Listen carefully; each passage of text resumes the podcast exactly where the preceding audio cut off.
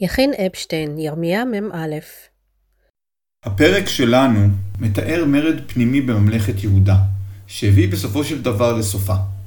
את המורד הראשי כבר זיהה יוחנן בן קרח בפרק הקודם, אבל הניצב גדליה בן אחיקם לא רצה להאמין לאזהרותיו. ויוחנן בן קרח אמר אל גדליהו בסתר במצפה לאמור, אלחנה, ואכה את ישמעאל בן נתניה, ואיש לא ידע. למה יכך נפש ונפוצו כל יהודה הנקבצים אליך, ואבדה שארית יהודה? ויאמר גדליהו בן אחיקם אל יוחנן בן קרח, אל תעש את הדבר הזה, כי שקר אתה דובר אל ישמעאל. המדרש בבבלי נידה ס"א עמוד א' חוכך בדעתו, האם צדק?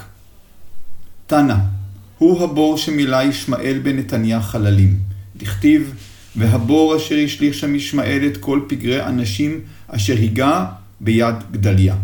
וכי גדליה הרגן, ולא ישמעאל הרגן, אלא מתוך שהיה לו לחוש לעצת יוחנן בן קרח ולא חש, מעלה עליו הכתוב כאילו הרגן.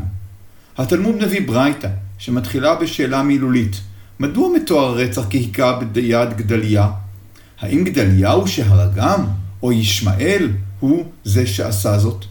והרי ברור שישמעאל, אלא שכאן מוצגת ביקורת על גדליה. היית יכול למנוע את הכל ולא מנעת.